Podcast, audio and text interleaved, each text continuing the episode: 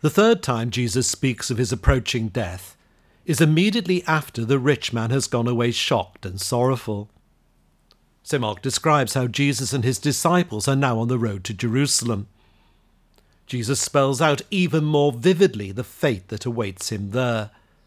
Jesus will be mocked, spit upon, flogged, and killed. But still the disciples do not get it, and still they don't understand what being a follower of Jesus is all about. Instead, two of the disciples, James and John, approach Jesus and ask him to grant that they sit at Jesus' right and left when he comes into his glory. Jesus tells them that they don't know what they are asking.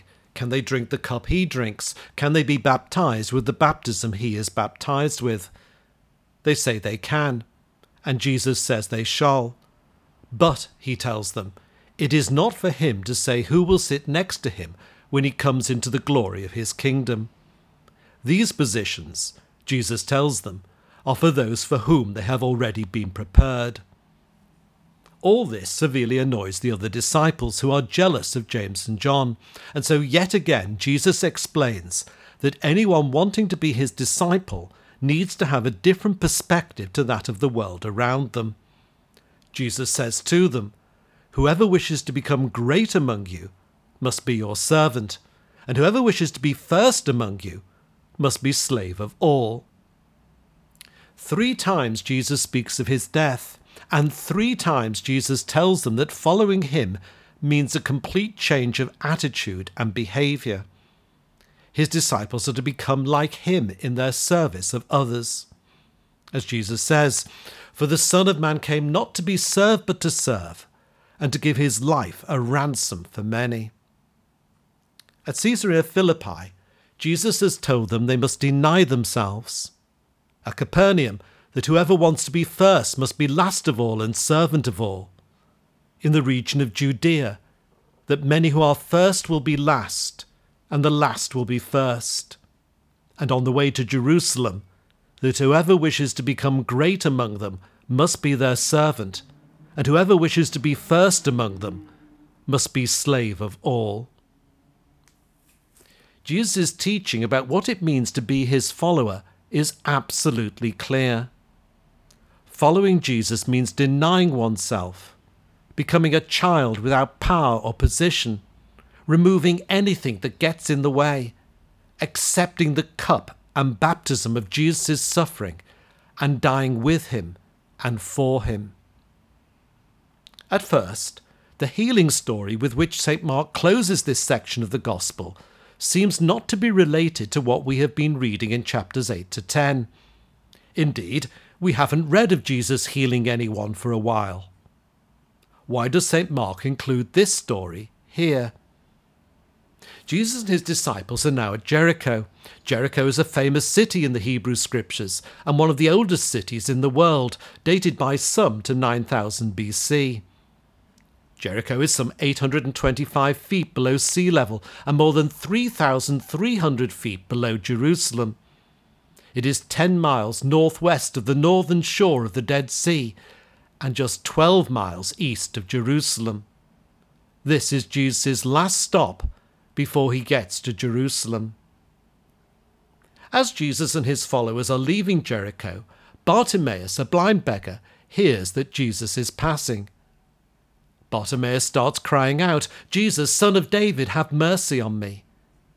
He may not be able to see, but he recognizes who Jesus is. Many tell Bartimaeus to be quiet. Beggars who have nothing are nothing but a nuisance. Jesus, however, tells them, Call him. Children and beggars are precisely the sort of people Jesus wants to come to him. The last shall be first. Those with Jesus say to the beggar, Take heart, get up, he is calling you. Jesus asks him, What do you want me to do for you? Bartimaeus replies, My teacher, let me see again. Jesus says simply, Go, your faith has made you well. Bartimaeus does go. He goes with Jesus. He has become a follower all of which is all very heartening. It's a story with a happy ending before the horror that awaits us in Jerusalem. St. Mark, however, wants us to pause for a moment here outside of Jericho and think on what he has been telling us. The fact that St. Mark chooses to close this section of the Gospel with a story about Jesus healing someone, especially when there haven't been any stories about healing for a while, ought to alert us to the significance of this story beyond the description of a physical healing. St. Mark uses this story to conclude this section of the Gospel. This story connects with what has gone before and links to what Jesus has been trying to teach the disciples in this section of the Gospel about the kingdom of God and becoming his follower. That St. Mark intends us to read the story in this way is to be seen in some of the verbal clues he gives us. Let us look then at the story of the blind beggar in the light of the events that precede it and the clues that St. Mark gives us. We will do this under three headings. Firstly, the children and the beggar. When people bring children to Jesus, the disciples rebuke them. When Bartimaeus cries out to Jesus, those with Jesus rebuke him. The word St. Mark uses in Greek is the same. And this is the first verbal clue that St. Mark uses to link the healing of the beggar with a previous event. In both cases, Jesus overrules those who stop the children and the beggar coming to Jesus. This, as we have seen, has been Jesus' constant theme the first shall be last, and the last first. Children and beggars were on the last rung of the social ladder, and anyone wanting to become Jesus' follower must become like them. Anyone who wants to enter the kingdom of God must enter it as a child with no rights or status, and as a beggar with nothing to offer. Children and beggars have to receive everything they need to live. We have to receive the kingdom of God as children and beggars. The kingdom of God is given to those who come to Jesus knowing that they have nothing to give. This is good news for children and beggars. When Jesus tells those with him to call the beggar to him, they say to Bartimaeus, Take heart, get up, he is calling you. At every Eucharist, Jesus speaks these words to us the first of the comfortable words at the beginning of the Eucharist is Hear the words of comfort our Saviour Christ says to all who truly turn to him. Come to me, all who labour and are heavy laden. Many of us do feel like we are labouring and are heavy laden. Many feel crushed and overwhelmed by life. Life is demanding, and we daily face many challenges in it.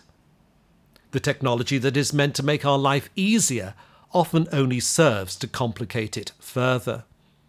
Many, not sure where to turn, turn to life coaches, counsellors, and the experts of the self help industry, all of whom advise us to turn to ourselves. You can do it, they tell us. The gospel tells us you can't do it. The gospel tells us that if we want to receive eternal life, abundant life, life with meaning and purpose, then we need to receive it as children and beggars. We need to see ourselves as those who are powerless and helpless. The world tells us to turn to ourselves. The gospel tells us to turn to Jesus. We truly turn to Jesus when we come to him as children and beggars. We come to Jesus as those who are spiritually blind and who can't see the way. Those who turn to Jesus don't know all the answers, but they believe that He does. So if you are seeking for the answers to life's questions, if you are looking for help and guidance so you can see your way, Jesus says to you, Take heart, get up, He is calling you. Secondly, the rich man and the beggar. Unfortunately, there are many who want to come to Jesus, but who want to come to him on their own terms. They are perfectly sincere and even keen in their desire to be religious. Like the rich man in the Gospel, they run to Jesus and even kneel before him. They have kept all the commandments, they do all the right things, their life is not a mess, anything but. They have a nice partner, nice family, nice house, nice job. They are holy and happy. But they want to stay that way. How can they be certain that they will be okay after death in the way they are before it? What must they do to be sure of eternal life? As the saying has it, you can't take it with you. No, you can't. Death takes everything from us. Jesus, however, goes further and tells the rich man to give away everything he has now. Jesus doesn't tell everyone to give away everything they have, but he does tell everyone that they need to break their attachment to everything they have. We all have to leave behind our love of wealth and material possessions. We all have to come to Jesus as beggars who have nothing. There is a detail in the story of the beggar that it is easy to miss. When Bartimaeus is told that Jesus is calling him, he throws off his cloak, springs up, and comes to Jesus. His cloak is all he has, and he abandons it to come to Jesus. There is more. Those following Jesus as they leave Jericho are afraid at where the journey is going to lead.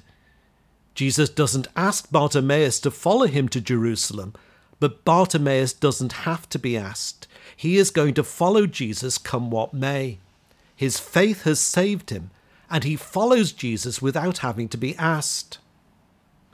The rich man is asked, but chooses to go away. Jesus told the rich man he lacked one thing and invited the rich man to follow him. The rich man refused because he wouldn't let go of his wealth. The rich man came to Jesus searching for answers, but went away shocked and sorrowful because he didn't get an answer he liked. It's a warning to us that meeting with Jesus can leave you worse off than you were before. The disciples were shocked. If a rich man can't enter the kingdom of God, who can? Bartimaeus provides the answer those who are willing to receive the kingdom of God as a beggar those willing to leave behind even the cloak on their back. We may not express it in the same way as the disciples, but we think like them. Who do we look up to? Who do we choose as role models and for the leading positions in the church? We don't invite children and beggars to give talks in church, chair our committees, write books, or star in videos. However, the moment a celebrity appears in church or someone successful and powerful comes along, everyone soon knows all about it. What we are saying by our attitude to those who are rich, powerful, and popular is that it is those who are successful in this life who are the ones that we trust to lead us into the next.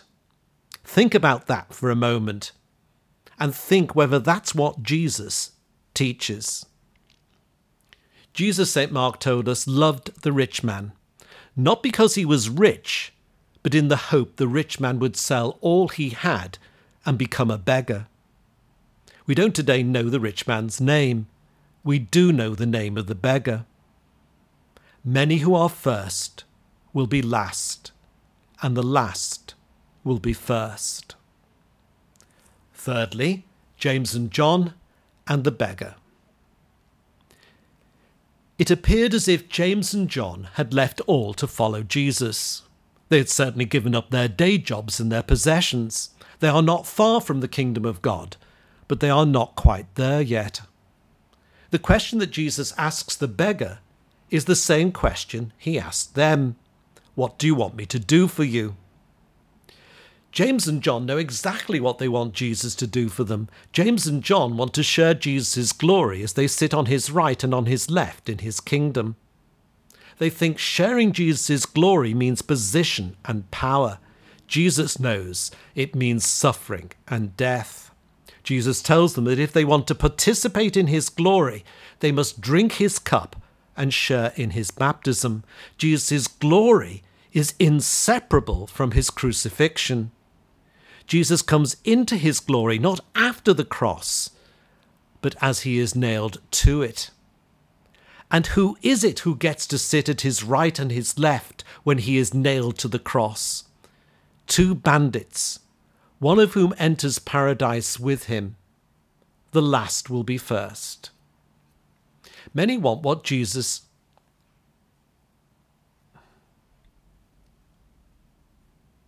James and John know exactly what they want Jesus to do for them. James and John want to share Jesus' glory as they sit on his right and on his left in his kingdom. They think sharing Jesus' glory means position and power. Jesus knows it means suffering and death. Jesus tells them that if they want to participate in his glory, they must drink his cup and share in his baptism. Jesus' glory is inseparable from his crucifixion. Jesus comes into his glory not after the cross, but as he is nailed to it. And who is it who gets to sit at his right and his left when he is nailed to the cross? Two bandits, one of whom enters paradise with him. The last will be first. Many want what James and John asked for they want prosperity, promotion, and for life to be pain free. Jesus instead asks us, his followers, whether we can drink the cup of sacrifice, service, and suffering.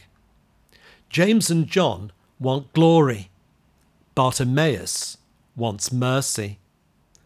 Bartimaeus the beggar knew his need.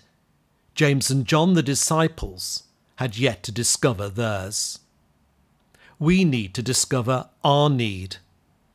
When we pray, our prayers are rarely for eternal life and an increase in holiness, but for a better life and an increase in happiness. God does answer our prayers, and He gives good gifts to His children. The sick are healed, and miracles still happen. But what we want is not necessarily what we need. Our need is for mercy, our need is for Jesus. Our church is to be a place where people find mercy, where the blind receive their sight, and where people hear Jesus' words to them Go, your faith has saved you. And so Jesus asks us, What do you want me to do for you? The Blessed Virgin Mary said, God fills the hungry with good things, but the rich are sent empty away. Not sent away because they are rich, but because they refuse to admit their need and let go of their wealth on earth so that they may have treasure in heaven. If you come to Jesus confident in yourself, certain of your own abilities, and looking for glory in this world, you will go away empty. But if you come to Jesus as a beggar, looking for mercy, for forgiveness, and for strength to live your life to the glory of God, you will go away full of good things. So again, Jesus asks us, What is it you want me to do for you? Amen.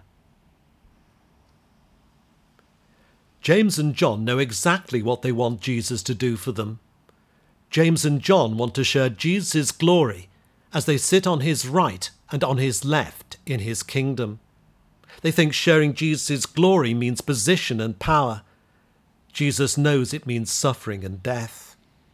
Jesus tells them that if they want to participate in his glory, they must drink his cup and share in his baptism. Jesus' glory is inseparable from his crucifixion. Jesus comes into his glory not after the cross, but as he is nailed to it.